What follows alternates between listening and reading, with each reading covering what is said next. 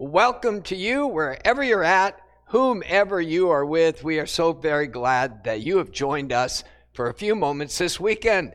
I hope that you all had a great, great, awesome Thanksgiving. I hope all that your keto pies and your reduced calorie desserts were almost as good as the real thing, and that uh, you're ready for this next season that's in front of us. Before we jump into our message, do want to mention the YouVersion. Uh, if you haven't already downloaded that app, make sure that you uh, do that soon. Uh, all kinds of uh, reading plans that'll get you into God's truth.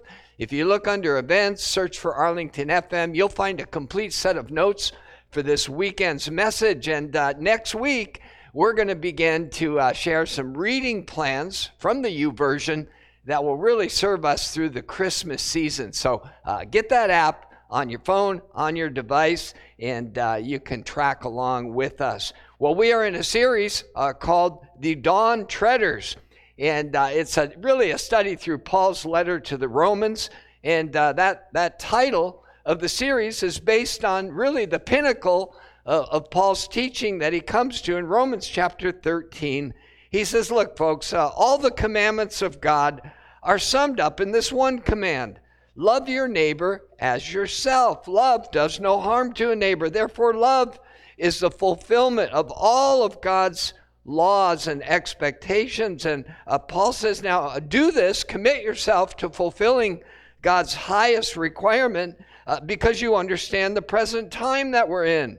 Uh, the hour, Paul says, has already come for you to wake up from slumber eh, because our salvation is nearer now. God is active.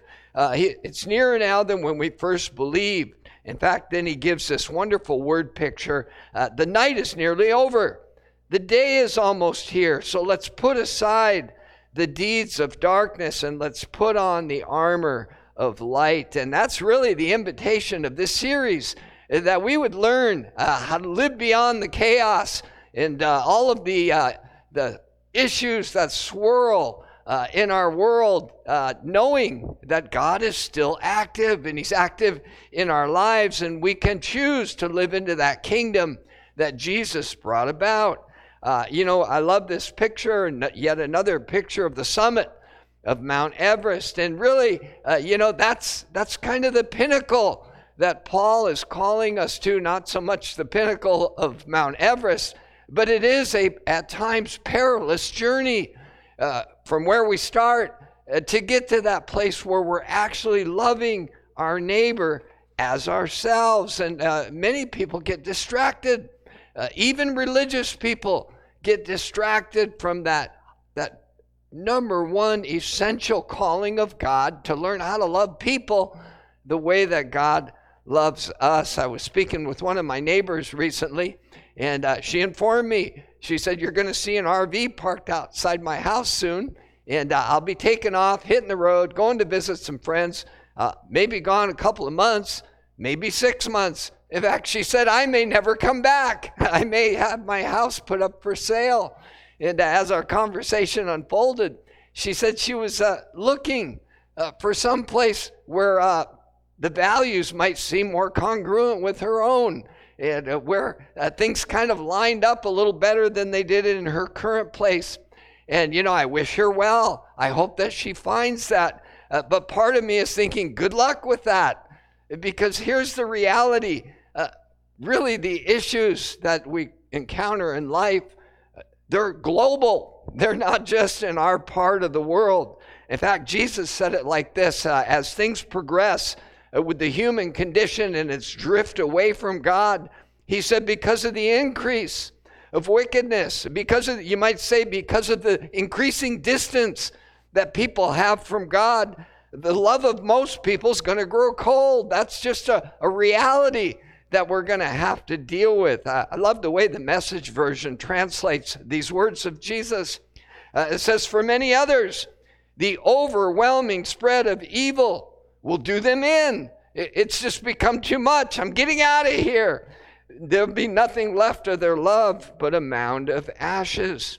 And see, here's the truth even deeply religious people find ways to be deeply religious and not fulfill the single requirement of God, which is to learn how to love others the way that God loves us and extends to us his unmerited favor. Uh, see, here's the, the big issue that Paul will begin to deal with in his letter to his friends in Rome. It, it, the nature of sin. You know, that's a big word, uh, sin. Many of us don't like to talk about it. Uh, really, uh, here's what it means to miss the mark. As if, uh, you know, you're aiming at a target. Well, the sin means you missed it. In fact, you didn't just miss the bullseye, you missed the entire target. Uh, you could say that uh, to sin is to wander from the path that God has laid out for us, uh, to wander from the path of honor and to go a wrong way, uh, to wander from the, the values of God and the priorities of God and to violate God's law is sin.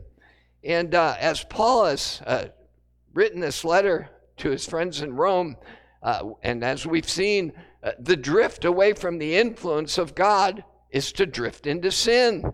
Uh, it's to not only miss the mark, but to not know what the mark is. And so Paul uh, highlights again and again that uh, all of us have drifted uh, onto this path, and even religious people, as I said, can construct a way of doing religion that is sinful, that entirely misses the mark of fulfilling God's laws, which is to learn to love others the way that God loves us. Uh, Paul said in chapter 3 all have sinned and fall short of the glory of God. Well, uh, in our journey through this letter, we come to chapter 6, 7, and 8, and uh, hear this. Uh, Paul uses the words sin, death, and flesh uh, nearly uh, 50 times in those three chapters. but also, hear this. Paul uses the words grace, life and spirit uh, equally uh, as many times. And, and you really begin to get the feeling that these two categories of behavior are, are pitted against each other. And uh, here's the truth both sets of these remain throughout our lives uh, sin, death, and flesh. Uh, we all think, you know, that was part of who I was before I came to faith. Uh, and then I experienced grace, life, and the Spirit.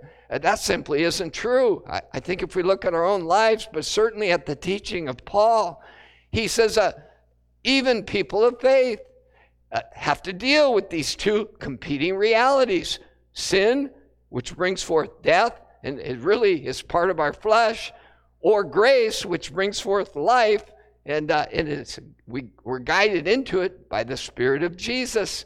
And uh, these continue uh, throughout. In fact, uh, here's, here's a truth that Paul uh, brings to light continually throughout his letter is some of the worst expressions of sin, death, and flesh come wrapped in religious robes. Uh, hear that again, because that's a, that's a shocking truth. Some of the worst expressions in this world of sin and death and flesh come wrapped in religious robes. Uh, Jesus often confronted uh, people who uh, supposedly were honoring God in this way. He said, You Pharisees, you religious scribes, you know it alls, you're like whitewashed tombs. You're all put together on the outside, but inside, you're full of dead men's bones.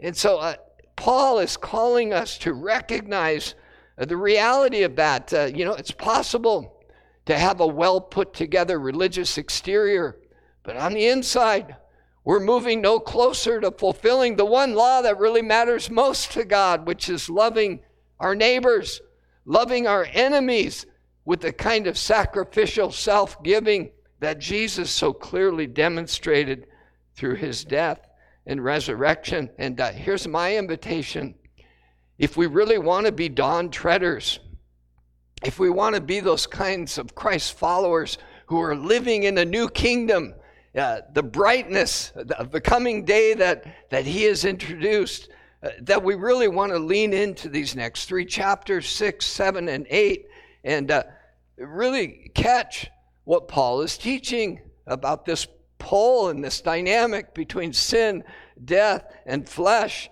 and uh, the Spirit of God, the grace of God bringing about the life of God. And so, uh, really, to set up chapter 6, we need to uh, look at the end of chapter 5 a bit. In Romans 5, verse 12, uh, Paul says this Therefore, just as sin, missing the mark, uh, straying from God, entered the world through one person, through one man, and death came through sin. In this way, death came to all people because all have sinned. And uh, here's what Paul is saying uh, that uh, when Adam uh, chose uh, to distance himself from the, the wisdom and the counsel of God, sin entered into the world.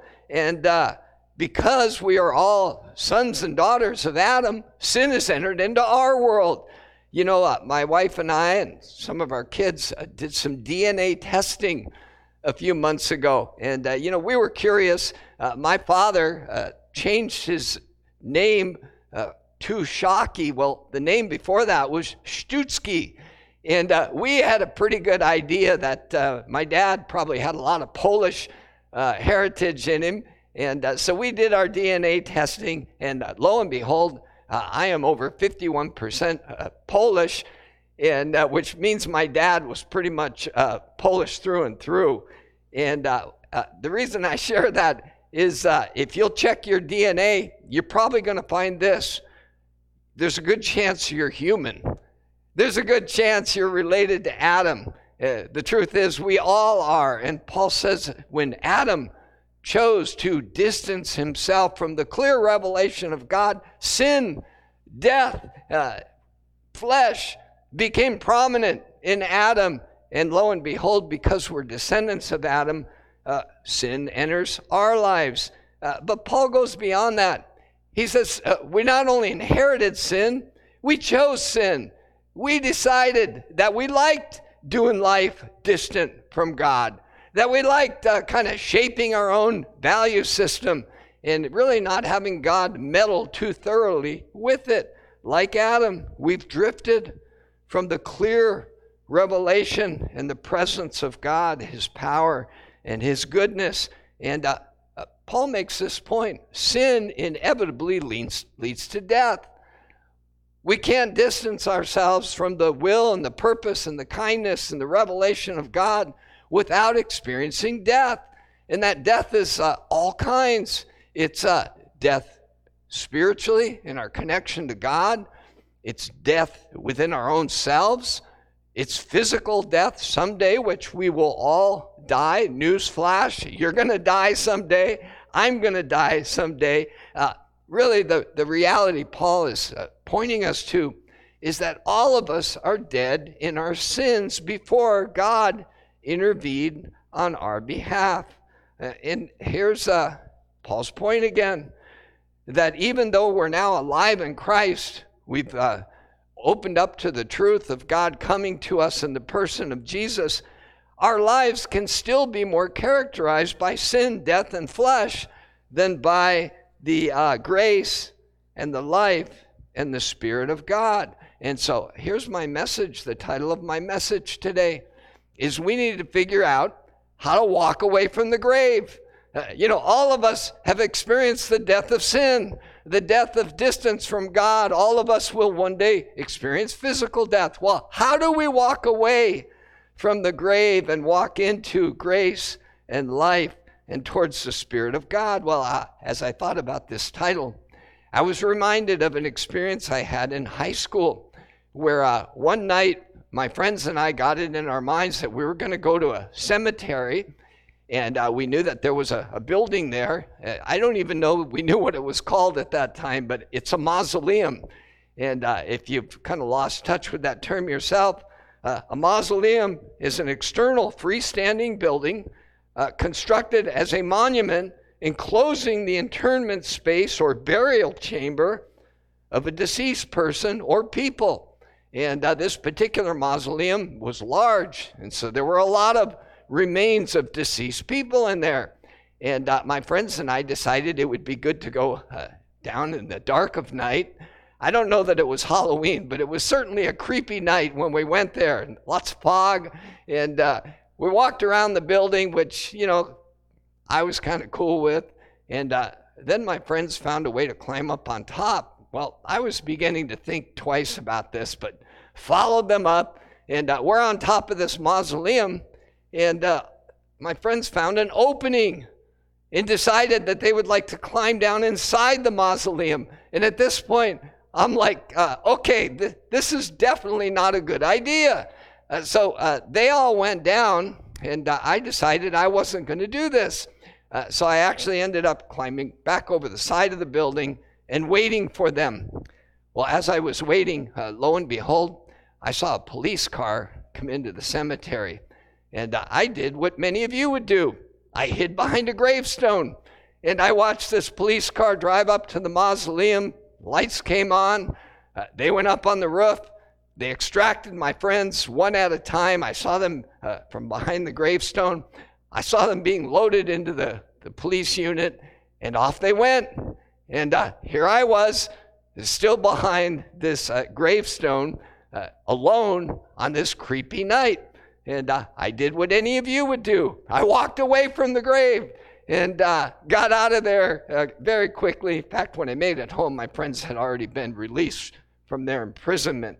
But, you know, I thought of that story, and each of us have to make a choice that we're going to walk away from the grave of sin and death and flesh, and we're going to walk towards the grace and the life and the Spirit of God. And so uh, Paul begins to expand on this idea.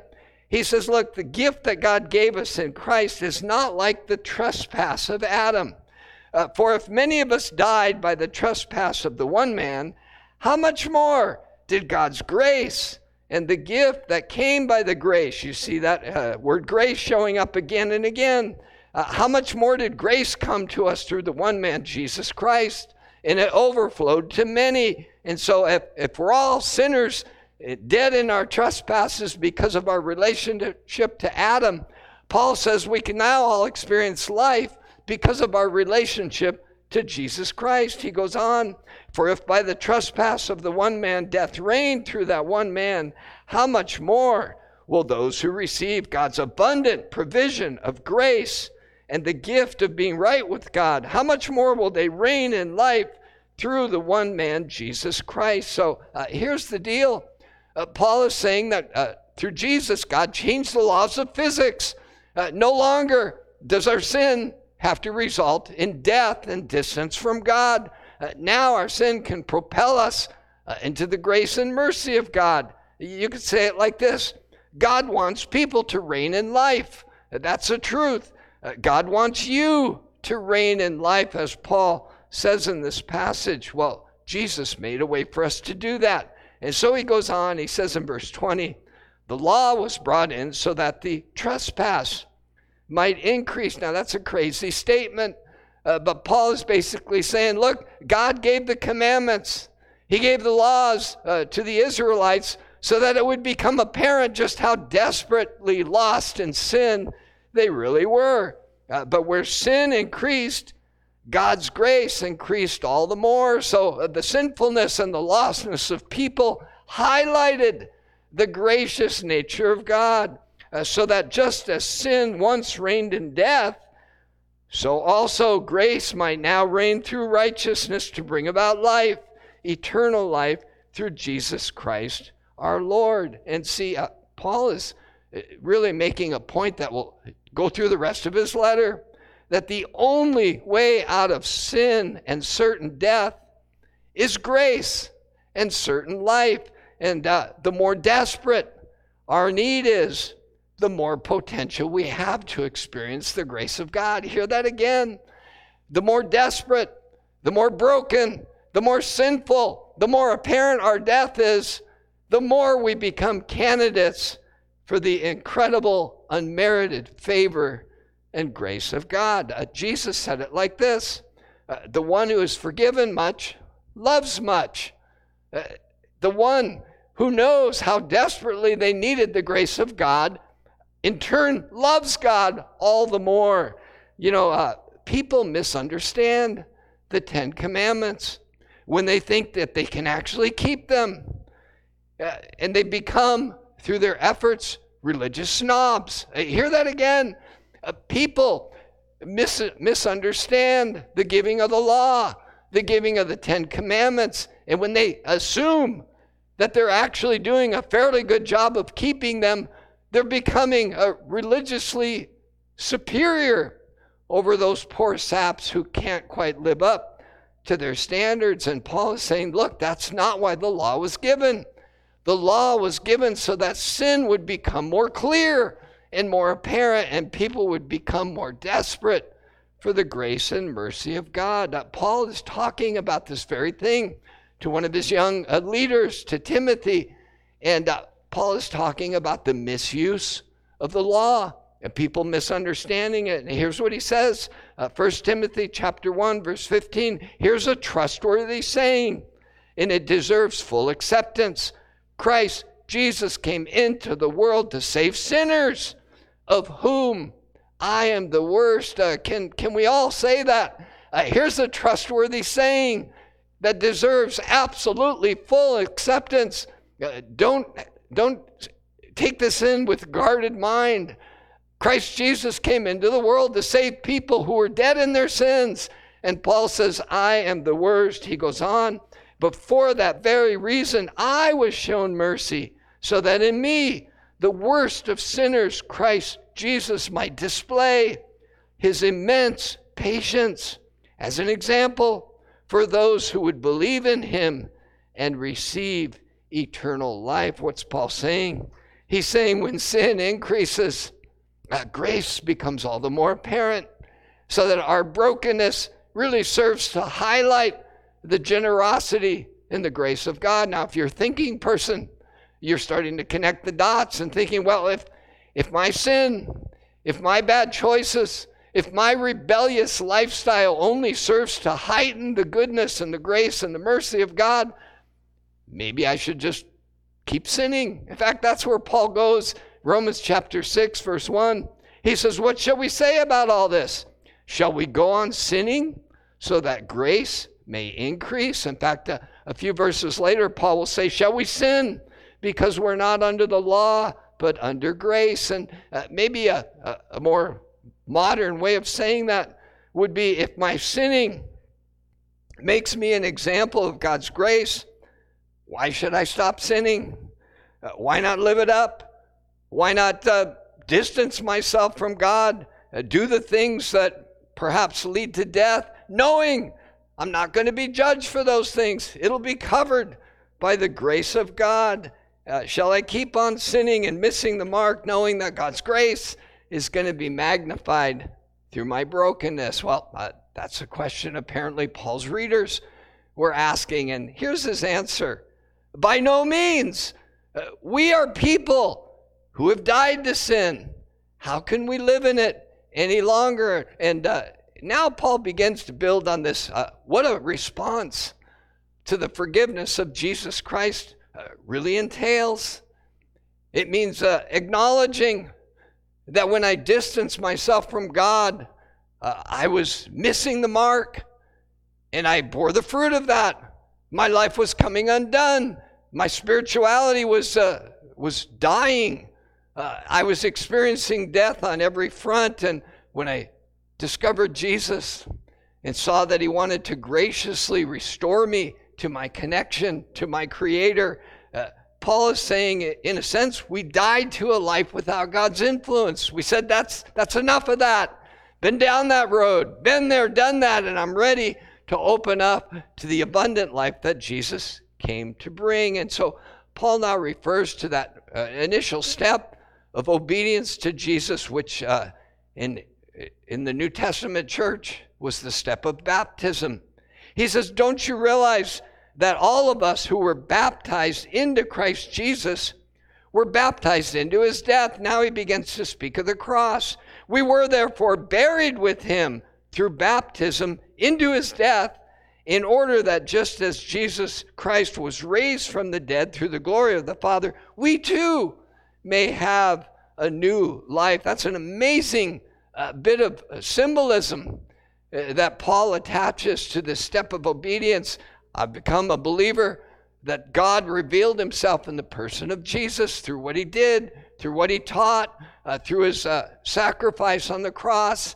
Uh, God raised him from the dead. I believe that message of hope, And uh, Paul says when we then are baptized, we join Christ uh, in that death, that burial, and that resurrection. Uh, he goes on, he says, if we've been united with him in a death like his, we will certainly also be united with him in a resurrection like his. For we know that our old self, our way of doing life at distant from God, was crucified with him, so that the body ruled by sin might be done away with, that we should no longer be slaves to sin, because anyone who has died with Christ has been freed from sin. See, uh, here's the goal of the grace of God and the incredible gift of Jesus Christ.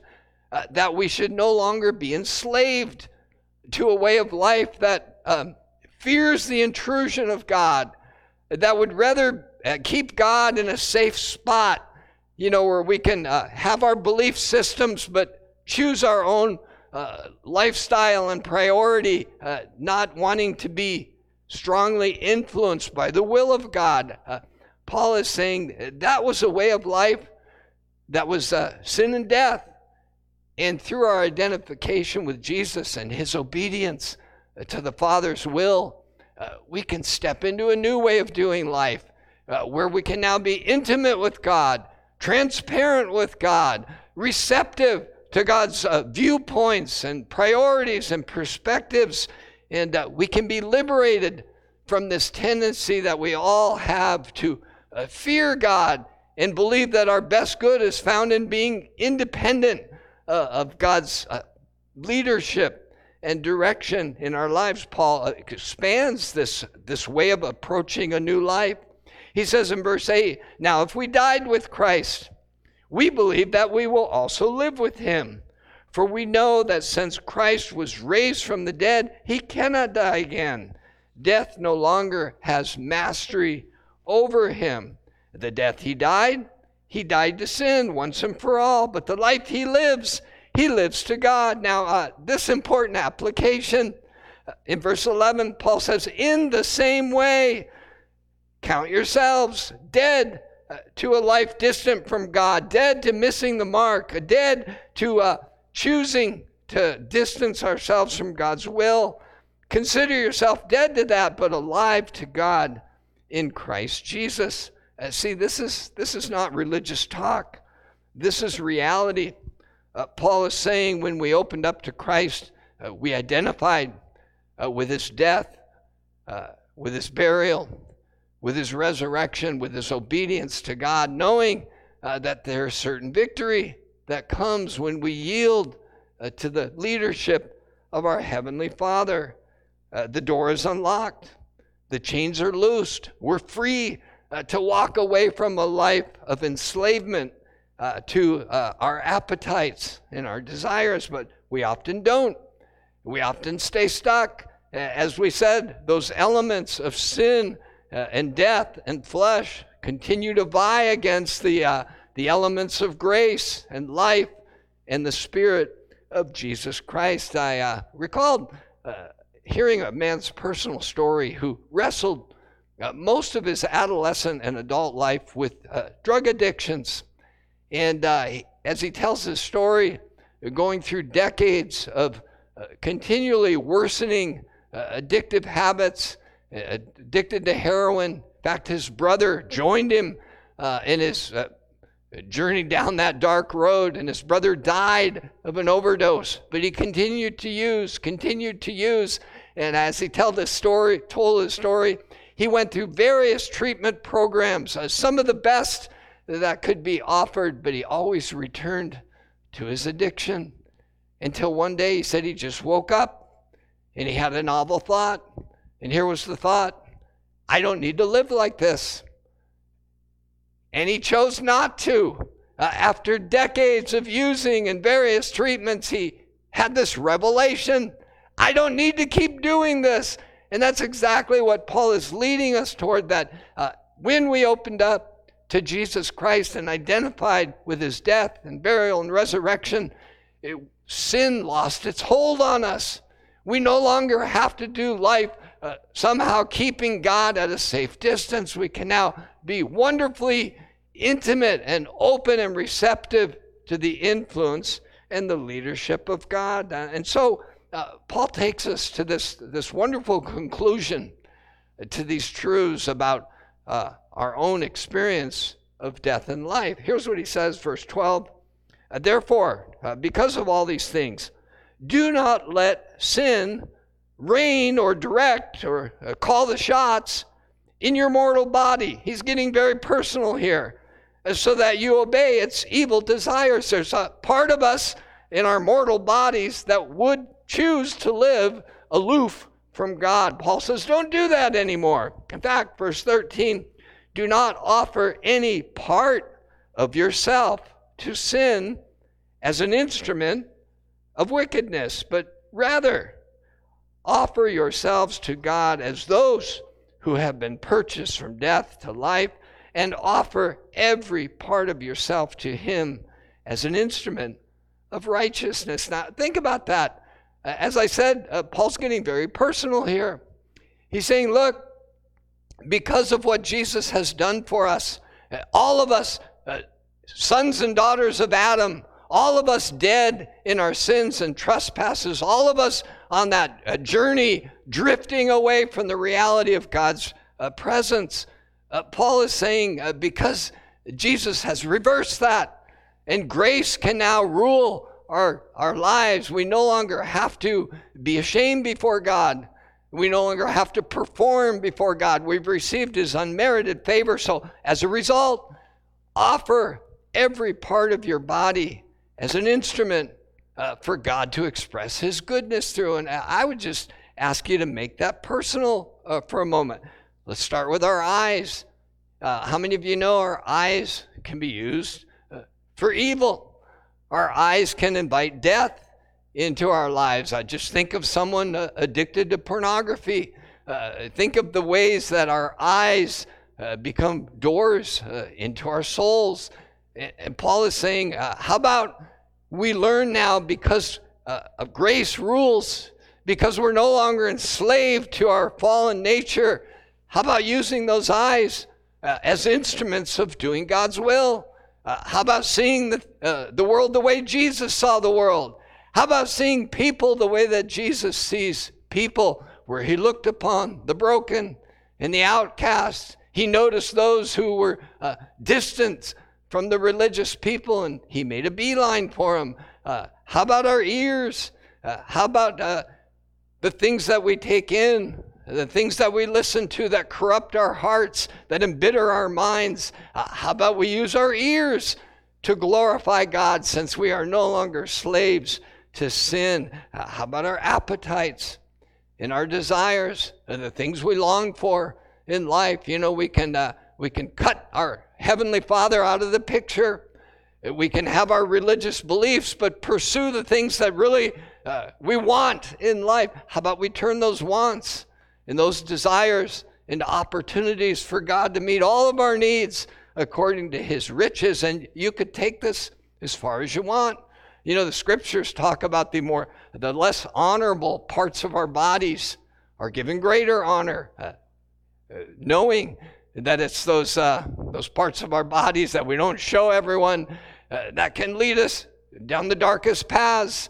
Uh, Paul is saying, use every part of your body as an instrument to express God's goodness and His righteousness. And if we'll lean into that, uh, we'll, we'll begin to allow grace to lead us to life and experience the, the fellowship and the nearness of His Spirit. Well, I want to end uh, with an amazing uh, glimpse of Jesus doing something really uh, special for one of his friends, one of his close friends, a guy named Lazarus. In fact, uh, Lazarus uh, is kind of a picture of all of us. Lazarus died, and uh, Jesus uh, came to his tomb where he had been buried for four days and really used this as an example of what he desires to do for all people. But uh, as Jesus approached the tomb, there was a lot of grief, as you might expect, a lot of heartache. and when Jesus, after he had shared the grief, of his friends, circle of friends, he said, Remove the stone from the tomb. Uh, to which there were protests. Well, Lord, he's been in there four days. There's going to be an aroma. It stinks in there. And uh, Jesus had to remind them that he sees things differently. He, does, he does things differently than we would. And so the stone is rolled away. And we're told in John 11, verse 43, Jesus called out in a loud voice, Lazarus, come out. And the dead man came out, his hands and his feet wrapped with strips of linen, a cloth around his face. Uh, you might say, dead man walking. And Jesus said to them, Take off the grave clothes and let him go. This is an incredible uh, example uh, of really what happens with all of us when we when we hear the voice of God through the person of Jesus Christ. When we turn and we receive uh, His gift of grace and mercy, and we are reconciled, restored to God, we come out of our tombs. We're no longer dead towards God. Uh, but here's the deal like Lazarus, we still have the grave clothes binding us up, uh, hindering our forward movement. And I think that's such a picture of what Paul is inviting us into. Where in these chapters 6, 7, and 8, you know, we hear uh, about sin and death and our flesh and the law, but we also hear about grace and life and the Spirit of Jesus Christ to unbind us, to liberate us so that we can live into this uh, resurrection life that He has made available to us. Uh, I want to invite you to join me in a prayer. And uh, as we do, look at this uh, last slide here. And uh, it's really an invitation uh, that I want to extend to us that as we walk away from our graves, we would be walking away from missing the mark of hardening our hearts and uh, dulling our ears to the wisdom and the counsel of God, and we would be moving towards grace, that wonderful unmerited favor we have with God. We would be walking away from death and, and the, uh, the heartache that we bring into our own world, uh, and we would be moving towards the life that God so lavishly wants to release in us, and we would really be learning how to overcome uh, those old patterns, those old habits, those, those old dispositions that continue uh, to move us away from God's best for our lives, and we would learn to relax and lean into the leadership of His Spirit. Well, Father, thank you uh, for your word. Thank you for your greatness. We see through all of creation uh, that you are all powerful. But we also see, God, that you are entirely good. And uh, we thank you that you have brought that revelation uh, back uh, into clarity in our minds and our hearts through the person of Jesus Christ. And we thank you, Lord, that you were willing to give it all for us. Uh, through your death, you made a better choice than Adam, our forefather. Uh, you chose to fully surrender to the will of God. And because of that, you release life to all of us. And Lord, we just want to open up to that as we never have before. And pray that we would not be like those, uh, those Pharisees, those religious leaders who were all gussied up on the outside, but inside we're still so very far away from learning to love others the way that God is loving us. And so, Lord, uh, do, do something uh, powerful uh, within our inner person this morning. And if you're hearing these words, you've never uh, identified with the death and resurrection of Jesus, you've never claimed that gift as your own, but there's something in you that's ready uh, to do that. Let me lead you in a prayer. Uh, you would just say this out loud or agree in your heart Lord Jesus, uh, thank you for offering me a better way. Uh, thank you for uh, giving me the choice to either continue in my sin and my death calling my own shots or to respond to your grace, to be filled with your life and to be led by your spirit. Lord, I want to open up to that. I want to thank you uh, for the gift uh, of forgiveness, for your mercy. Lord, let me be an example of your grace and your kindness. Come into my life. Forgive me of my sin. Uh, teach me how to walk away from my grave and into your life, I pray. In Jesus' name, amen.